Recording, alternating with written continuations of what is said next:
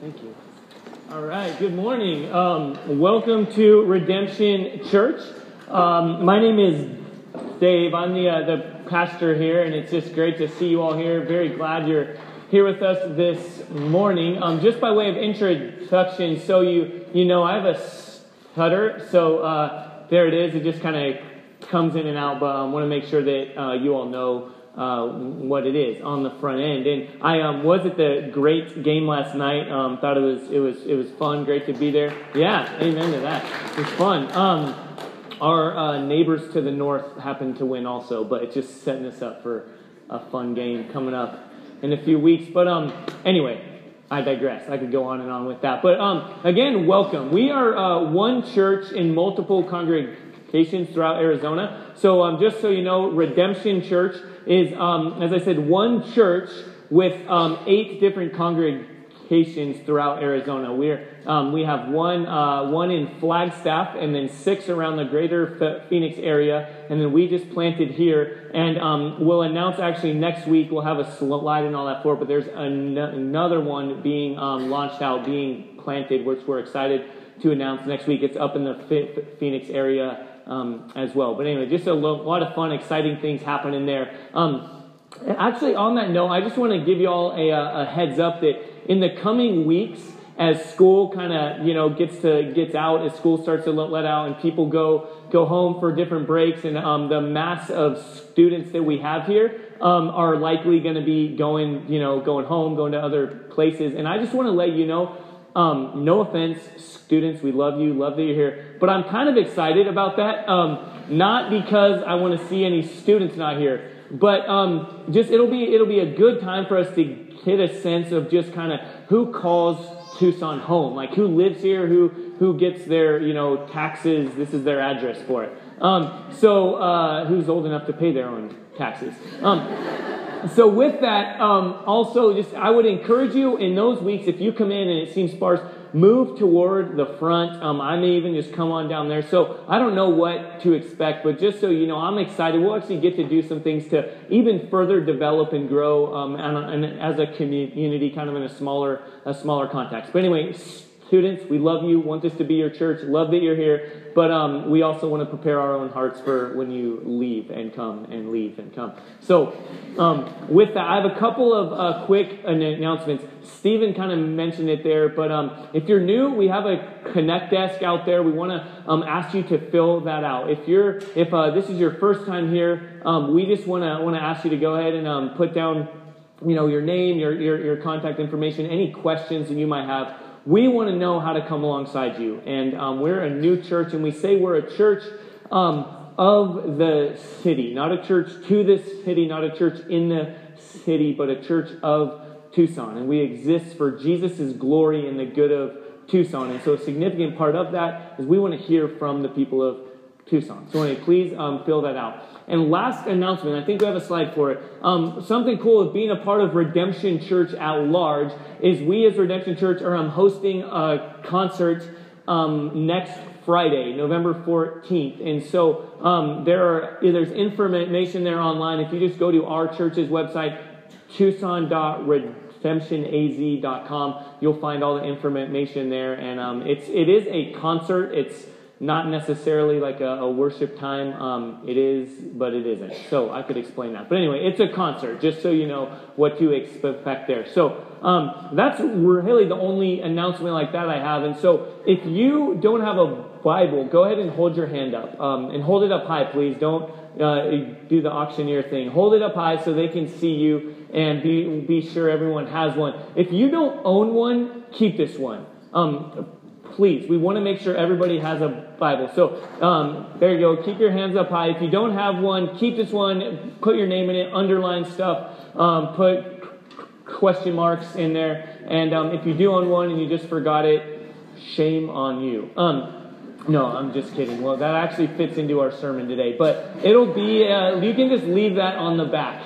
Um, so let me just recap a bit of where we've been before we dive into this. Um, we're in our third sermon series as a church, and we've done a few kind of short four week sermon series until we get going in Advent in the beginning of December. And we looked at the story of God the true story of the universe, that we make sense of all of life through the lens of Jesus. And then we looked at the book of Ruth and we considered God's providence in every facet of life, in work, in romance, in, in, in all things, in redemption, God's providence over all things.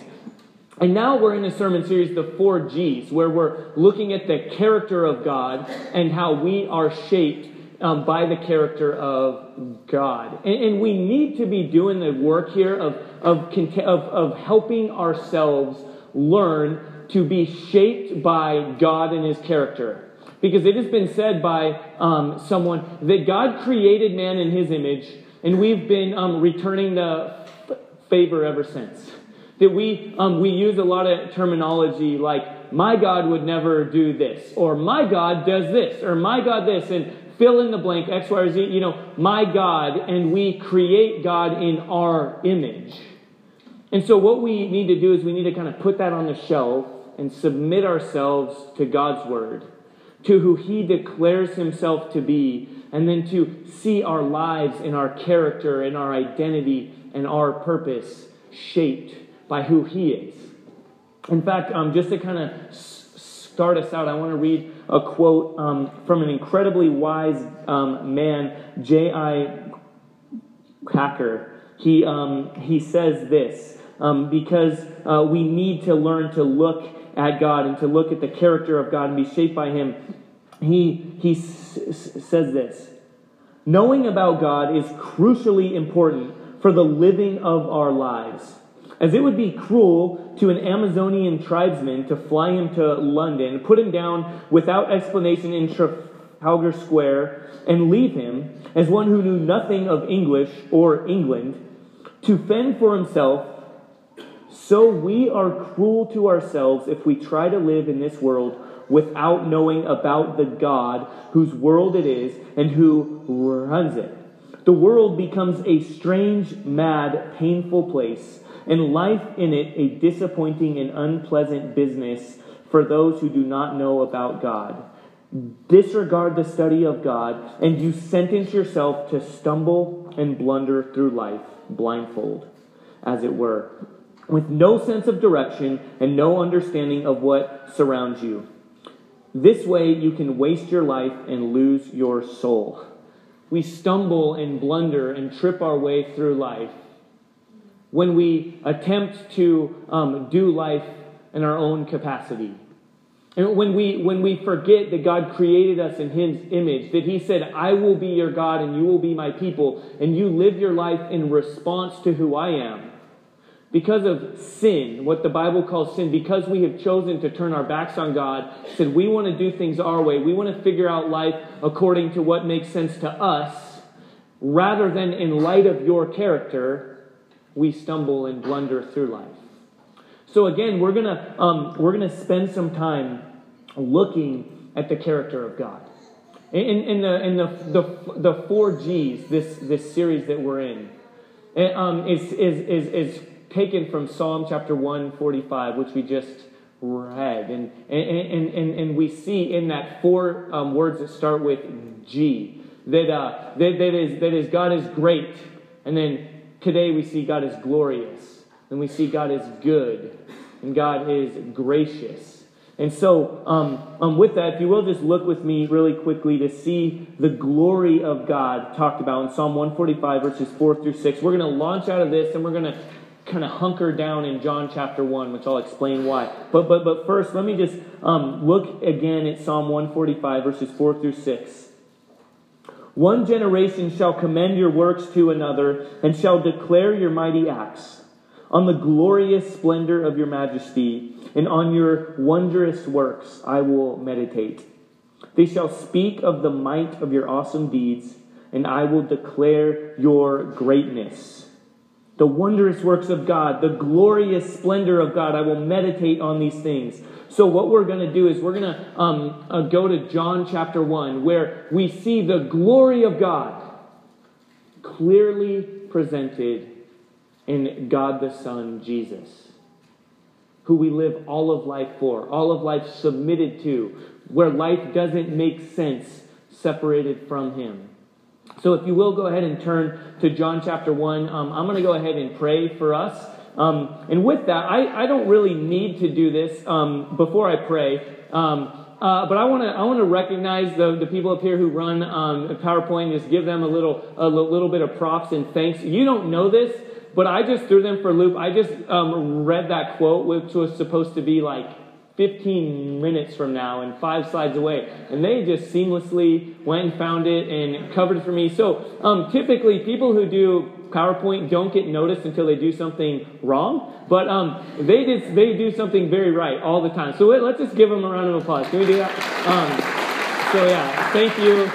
Sorry, Corey, to put you on the spot, but uh, yeah. So anyway, thank you for that and all that you guys do. So will you pray uh, with me and? Um, Pray that I don't give them a hard time anymore. And, uh, and, and, most importantly, pray that God prepares our hearts as we turn to John chapter 1 and, and, and look at all of life through the glory of God revealed in Jesus. Okay, let's, let's, let's pray. Lord, thank you for this time. Thank you for everyone who's here. Um, it's fun to, to gather together to kind of celebrate Arizona win last night and um, or to consider Tucson where we live and um, and, and, and, Lord, we recognize, though, I, I pray that by your help, through the power of the Holy Spirit, we will, we will settle in right now and recognize that we are so often defined by what your word calls the fear of men. That, that we, we form our identity and our purpose, and um, we live our lives wondering what others think about us. Or, but your good news, the gospel, declares God is glorious so we don't have to fear others. And, and I pray that you will shape us through that as we look at your word and we look to Jesus, in whose name we pray. Amen. All right, so um, pick up with me in John chapter 1. Um, it's, I think, ver, uh, page 576 in the, in the Bibles that we handed out there, and it'll also be up here on the screen. So, with that, just um, pick up with me, John chapter 1, verse 1. In the beginning was the Word, and the Word was with God, and the Word was God. He was in the beginning with God. All things were made through him, and without him was not anything made that was made. In him was life, and the life was the light of men. The light shines in the darkness, and the darkness has not overcome it. This is um, preparing the way. This is declaring the glory of God revealed in Jesus. In the beginning was the Word. The Word was with God. The Word was God. The, the language here in the Greek is clearly setting us up for the presentation, the revelation that all of life makes sense through God revealed in His Son Jesus. If um, you remember our first sermon series, we looked at Colossians chapter 1 and we launched out of there, where it clearly um, declares that, that all things were created through him and for him. That Jesus is the author of the true story of the universe and he's the hero of the true story of the universe. That all things were created through him and for him. He is the light of God breaking into the darkness. Um, and, and as we just read earlier, that quote that reminds us, we have such a propensity, though, to, to forget that. To, to, to um, turn away, to look away, to define ourselves by every other thing. And, and so, and so this chapter here, this, um, this 18 v- verses, presents Jesus in such a way that we need to be reminded of who he is and what he's done and, um, and, and, then, and then it, there's also this other character, um, John the Baptist, who, who will get introduced to. We're not going to spend a lot of time on him, but um, pick up with me in verse 6 because we can learn some things from him. There was a man sent from God whose name was John. He came as a witness to bear witness about the light, that all might believe through him. He was not the light, but came to bear witness about the light. Verse 9, the true light, which enlightens everyone, was coming into the world. So this guy, John, John the Baptist, you, may have um, um, heard of him, he, he had a following. A bunch of people started to come, started to, you know, fo- follow him, and he quickly um, explains, no, no, no, don't look to me. I'm not the center of attention. My whole purpose here in life is not to gather a crowd, is not to get your respect, is not to make you think something of me, that there's someone else coming after me. Um, his whole life was given toward directing people's eyes toward Jesus. And John, also, if you know elsewhere in other accounts it explains who he was, um, he didn't care what people thought about him a whole lot. He, he, he lived his life pointing toward Jesus and the glory of God revealed in Jesus. And he wore clothes. It says he wore clothes that were made out of camel hair. And he ate insects and honey. Um, and he ate bugs. And he, every picture you see of this guy, his hair's disheveled. He's all over the place. And so he, he, he, he doesn't care what other people think, perhaps to, to a fault in, in his case. But he, um, but, but the whole point of him, the whole point of John, everywhere it's revealed in Scripture, is to show that he is revealing and pointing people to Jesus. He's setting the stage. But right there in verse 10, we see and we're reminded that even like you and me, um, it's not the norm. Okay, that, that, that, most of us do care what other people think. And as I said, because of sin, our propensity is to turn away from God. Our propensity is to not live all of life all for Jesus, but instead is to get consumed in our happenings and what others think of us and what we think of ourselves and what we're doing. And so, um, look with me in verse 10 as we continue. He was in the world, and the world was made through him, yet the world did not know him. And then in verse 11, he came to his own, and his own people did not receive him. So, Jesus, the very beginning, the Word of God, the one through whom and for whom all things are made. John the Baptist uh, lives his entire life pointing toward Jesus, but he's a rarity. He's not perfect, by the way, but he's a rarity. He's, he rightly understands okay, it's, it is all about Jesus. Jesus is coming. Jesus is God revealed to the world. The Word of God from the very beginning, the eternal one. But then the next verse reveals the norm. Most people, though, his own people who should have been anticipating the coming of Jesus, didn't even receive him. They, they, weren't, um, they weren't looking to him. Like you and me, their lives were defined by everything other than the character of God. The, the, the glory of God was kind of put on the shelf, was easily forgotten about. And, and this shows up in how we live our lives, consumed with ourselves. So, what I want to do right here is um, hunker down for a bit in um, what the Bible calls the fear of man. Um, um, in, in, Proverbs chapter 29, verse 25, there's a short, a short verse that says this The fear of man lays a snare, but whoever trusts the Lord is safe. And, and, and let, let, me just say something, okay? Look, look at me. Last week I, I, had you look at your neighbor and say, um, I'm a con- control freak. And, and we all are in some degree, and we know that. But what we need to recognize right now is we all struggle with the fear of man. We have other words for it, other terms insecurity, um, looking to boost my self esteem, um, some of us don't even don't even want to admit it, right? We don't want to admit that we care what other people think. There is hair product that you can buy for like fifty dollars. I'm sure it's even more nowadays. Like fifty dollars, hundred dollars. You can buy hair product to make it look like you don't care what other people think about you, right? Like you buy this expensive goo and it's made from here and you get your hair all, you know, crazy so it looks like you just rolled out of bed and you don't care what anyone else thinks about you. Um, but you do because you just spent a hundred dollars on something to make it look like you didn't care. And you know, do do do do do do do. Just around the circus goes in our life of acting like we. So what we need to do is just settle in, okay, and, and, and let's just spend some time. This is a safe place, considering what does the fear of man look like in my life. How does my obsession with what other people think about me show up in my life? How is my life defined by what other people think by my fear of other people rather than the character of God, rather than the glory of God revealed in Jesus. So we're going to um, do a li- little diagnose, uh, diagnostic process.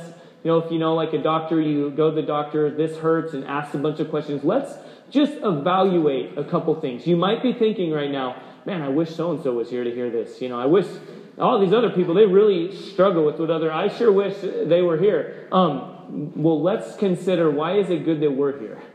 Okay, so walking through, the first thing that reveals the fear of man in our lives is insecurity. Now, let me just kind of give a, a, little sucker punch at the beginning to think of um, a lot of us are insecure through the things we're really good at, things we do well, things that we get attaboys for hey, good job, you're great at that. Good job at this. this. And we, we build our identities around it.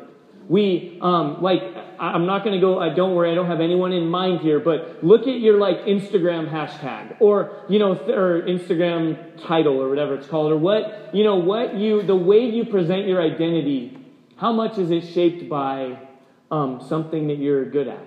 By something that your identity is really wrapped up in?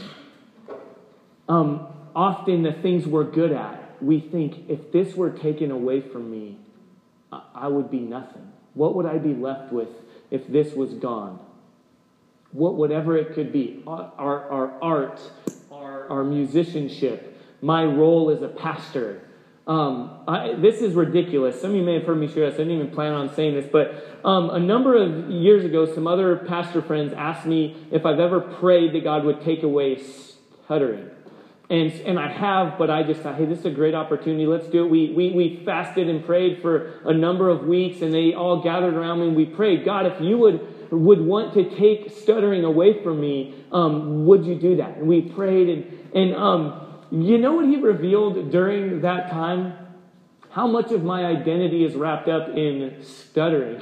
Like, how stupid is that? That I'm like, but then what will make me special as a preacher, as someone who shares good? Don't take stuttering away from me, but do, please, but don't, because um, I need it and I like it. And again, the circus that we go in when we're focusing on ourselves.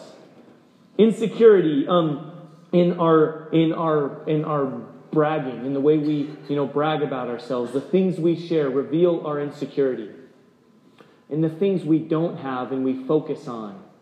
We spend so much time trying to keep up with the Joneses right? What when we put our clothes on, we consider what is someone else wearing, the person we are trying to keep up with, and our homes and our cars, and we spend so much time trying to keep up with the Joneses that we don't recognize that they don't exist.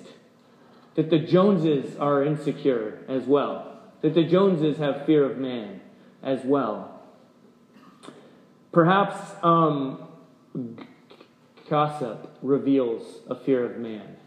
And this is not just a, a, a, women's thing. Often that gets happened. Women, listen up. You gossip. Guys do it too, right? We do it too. We we we just mask it a little bit differently. We we talk trash about someone else. Man, did you see that guy? That was man. He looked like a fool. That was crazy. That's gossip. We're gossiping. It just looks a little bit different. But um, what we're really saying when we're gossiping about other people is, man, I'm sure glad uh, I'm not as bad as I could be. Man, I'm sure glad that I didn't get found out for that.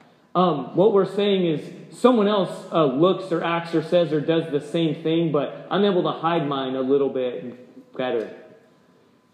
Maybe that's a, a next thing insecurity, gossip. Maybe um, hiding. A lot of us just live our, our lives in hiding, wondering, man, am I going to get found out? Are people going to discover me as an imposter, as a fake? So much of my identity it's built on whatever it is. What if someone sees me in the wrong moment and I'm found out? Our hiding, the things we cover up, the things we want no one else to know, reveals our lives being shaped by what other people think. Um, another one is exaggerated lifestyles. Um, this could happen in church. Okay, I just want to kind of have some in-house talk here. If you're not a Christian, if you don't usually go to church and you're here today, first of all, really, really glad you're here. And um, something we say is we take God seriously, but not ourselves.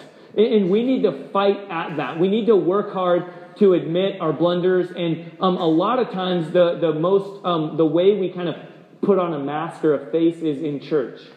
Hey, you know, how are you? Oh, I'm blessed. I'm blessed. Everything's so good. Everything in life is, is good. And we use this overly spiritualized language. And we don't have too much of like a church clothes culture here. Um, perhaps, you know, somewhat. It might just look different. But, um, you know, that can just like putting on our church clothes, putting on our church face, putting on our church language, our church attitude to look like, so we want everyone at church to think we live a certain way. Right? I don't want someone to see me, you know, um, disciplining my child out of frustration because that's not the, the church representation I want to have.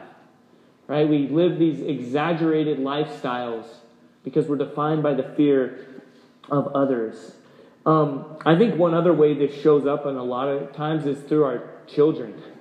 Okay, if you're young parents, I know there's actually one couple here who we're, we're going to have up and um, pray for in a couple weeks, but they have a newborn child, and I know there are a lot of young families, and I love that. And as someone who has kids that are a little bit older, um, I want to normalize how hard parenting is. Right? I see some heads, some amen. We can say amen in here. Um, it's, it's hard. And so often we discourage one another by trying to elevate our own lives. When my um, well, wife and I first moved to a new town in, Northern California just after we had our kids, and we had um, triplets. Some of you might not know that. We have seven year old triplets now, and they were newborn, and so we stood out, right? Like we had a giant stroller, and we're walking along, and people would come up to us and in this town in particular, it was really white collar, highly academic. And I mean, parents would like subtly um, just ruin you. It'd be like, oh, did, have your kids gotten into this exclusive preschool yet? We're like, they're three months old. They have, they exclusively poop a lot. Um, it, but seriously, it, it seriously felt like have you taught them Latin yet? No, we have. Oh, okay. Okay, no, that's fine. You know, everyone does whatever they want to do. That's cool, whatever. And just, again, it's this world we live in, looking at one another, looking at ourselves, defined by what other people think about us. Um, I, I just have to hit on it because it's so r- r- real in our day to day. Instagram, Facebook, things like that. Um, I mean, we rarely take a picture of like a mediocre meal. Or, you know, our, our like, yeah, I just made my kids macaroni and cheese and hot dogs again out of a box. Hashtag awesome parent. Um, you know, we don't do that. And, um, you know, we just, we don't. And with that, I do want to acknowledge that's okay. I think it's okay that we put filters on our pictures, that we present like I love taking I love Tucson. There's someone else in here who loves taking really good pictures of Tucson. We all know there are intersections of Tucson that we choose not to take because our friends in Phoenix will, you know, comment on those. But um and that's okay. But honestly, let's kind of let's just let's be real together. What's driving that? If we can all recognize we do Instagram, we you know, it's okay, we're having fun with it. But if that's if that's telling of our entire lives, if our entire lives are defined by this fear of being found out, by this fear of, of losing something that we're so wrapped up in, that, that, then we need to be real and recognize our lives are not defined by the gospel, by who Jesus is by who he declares you and me to be. We're not saying it overtly, but hear me, when we live our lives this way, what we're saying is God, you're really not most important. Who you are and what you say about me isn't foundational. That doesn't define me the most. What, how people respond to me at church, how many likes I get, how many people think I'm a better parent than them? Well, whatever it might be, that's most important. That defines me. Pick up with me in verse 12. But to all who did receive him, to all who see Jesus rightly, who recognize him, who confess the sin of turning our backs on him, who say, I need you. You are God, and I am not. To all who see him rightly, to all who receive them, he gave the right to become children of God, who were born not of blood, nor of the will of the flesh, nor of the will of man, but of God. Jesus, in all his glory, the one through whom and for whom all things are made, took on all this list that we just talked about. The exposure that we so desperately um, hope to keep covered up. He endured. He hung himself naked on a cross, exposed to the world, bearing the shame, every shame that you and I feel. He took on himself and brought before Almighty, glorious, holy God.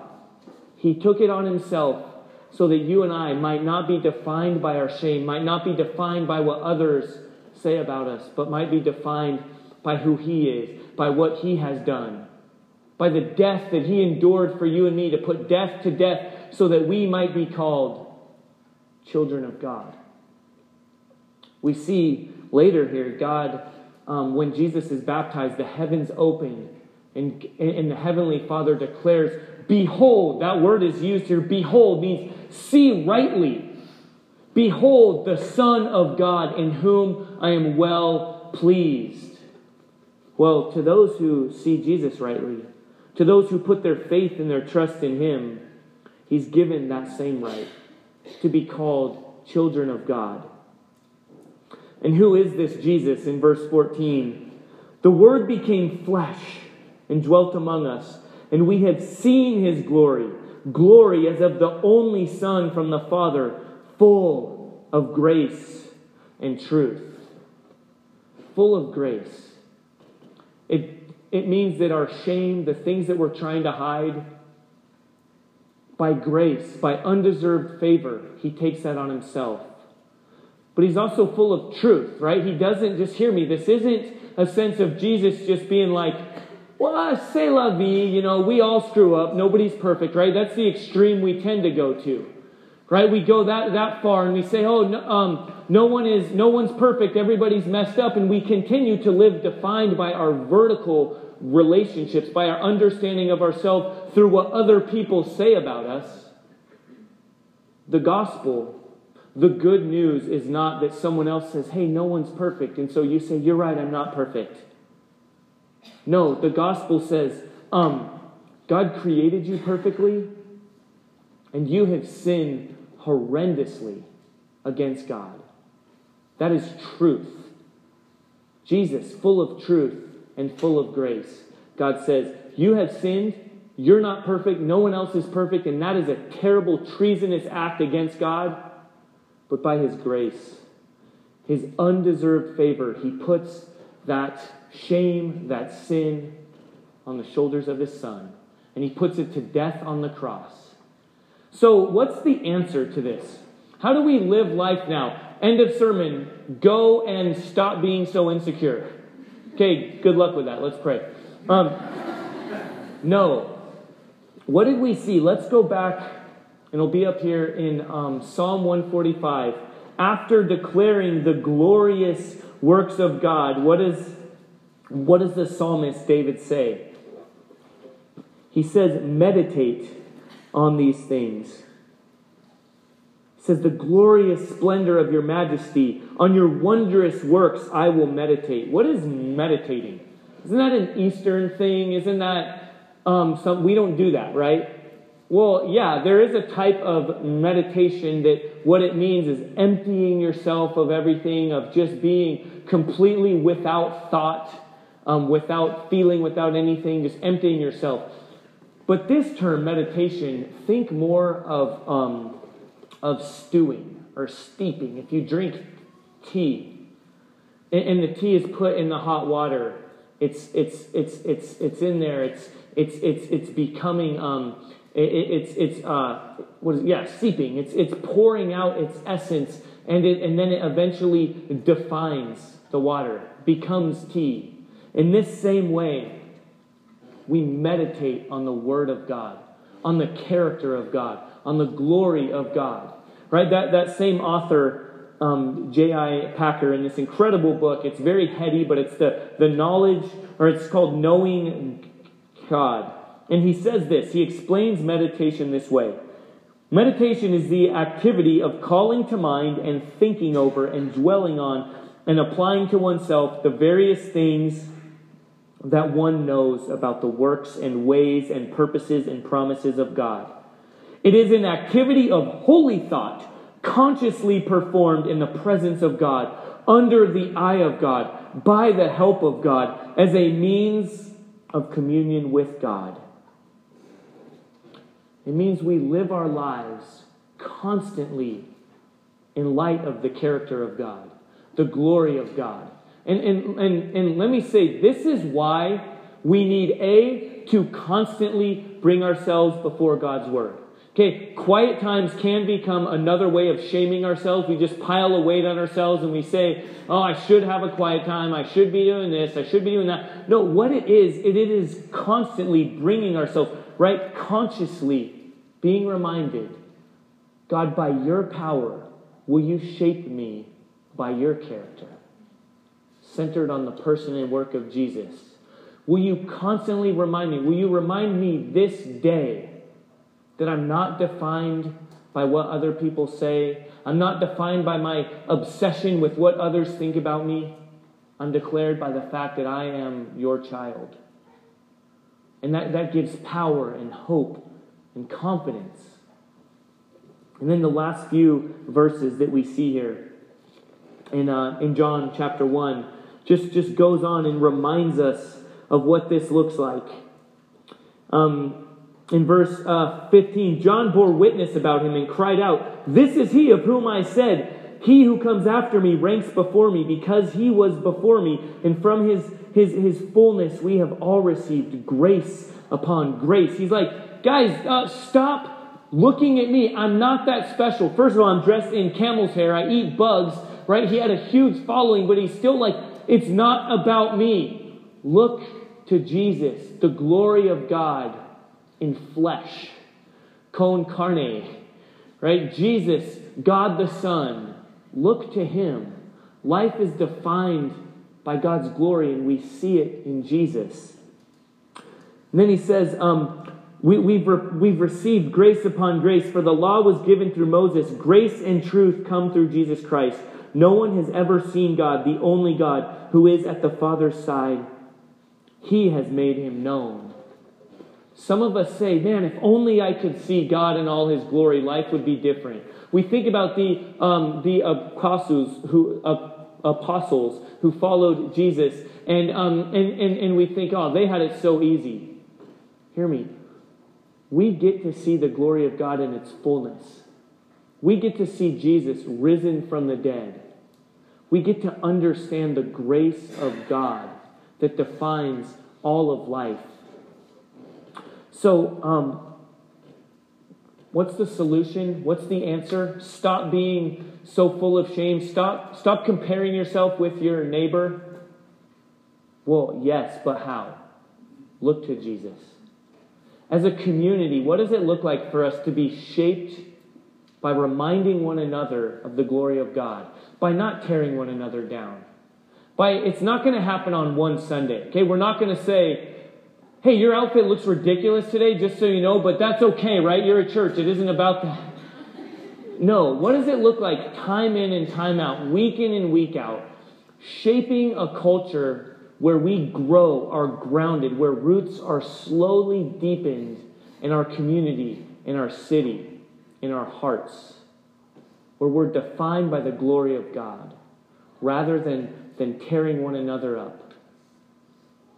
As we close, I want to I want to recognize that this fear of man it comes from the fact that we all have a deep-rooted desire to be unconditionally loved. Unconditionally. But think about this. Where are we going to get that? Your accomplishments will not give you that. Your roles as a parent, as a child, as a husband, as a wife, will not give you that. Your beauty will not give you that. Your successes will not give you unconditional love. The praises of others will not give you unconditional love. Even as I say these things, you're likely feeling the weight that that piles on. Right? If I get, at, hey, that was an incredible sermon, knocked it out of the park. What, that's not on you, but in my heart, what can I turn that into next week? Man, I hope this one, I gotta, I gotta meet up to that right? Whatever it is, when we're defined by what others think of that, we will not get unconditional love. Your job won't give you it, your identity won't give you, it. your art won't give you it, your success, your finances will not give you that. But Jesus, the Word of God become flesh, the one through whom and for whom all things are made. It is said of him in Hebrews chapter 13, He will never leave you nor forsake you. The unconditional love that we so long for is given to us in Jesus. What would it look like for you to live real life as an employer, an employee, a husband, a wife, a single person, a person who just lost their job, a person who's struggling with identity in every way? What does it look like to be defined by the glory of God in Jesus and by the fact that He says, you are my child, in whom I am well pleased. This is what it means to live all of life all for Jesus. This is what it means to have all of life defined by the character and the glory of God. This is what it means when we say God is glorious, so you don't have to fear other people. Let's pray. God, thank you that you are glorious. Thank you that your answer to our problems, to our struggles, to our insecurity is not just dismissed by saying it doesn't matter. Lord, thank you that your answer to our insecurity, to our fear of man, to our fear of failure is answered by your glory. Thank you, Jesus, that you have met our need, not by just saying, ah, whatever, get over it but by taking it upon yourself on the cross so that shame can be put to death, so that death can be put to death. Lord, I pray for anyone in here, um, for everyone in here, because we struggle. I, I know that tomorrow, Monday, will bring comparison with others, will expose our, our frustrations and our hurts and our pains. But God, I pray that you would teach us to meditate on your word. Lord, I pray that we would be a community who constantly reminds one another of the gospel, of the glory that you have, so that we can be defined by our role as your people, together and individually. Lord, I pray that right now, as we spend time um, responding to you, Lord, I pray that people who need to be prayed for would go and would be prayed for. Lord, I pray that we would constantly um, love one another enough, or to not just stay in our seats, to not stay in our own individual worlds, but to corporately, communally respond and live our lives in light of you and your character and your glory. We do pray these things in Jesus' name. Amen.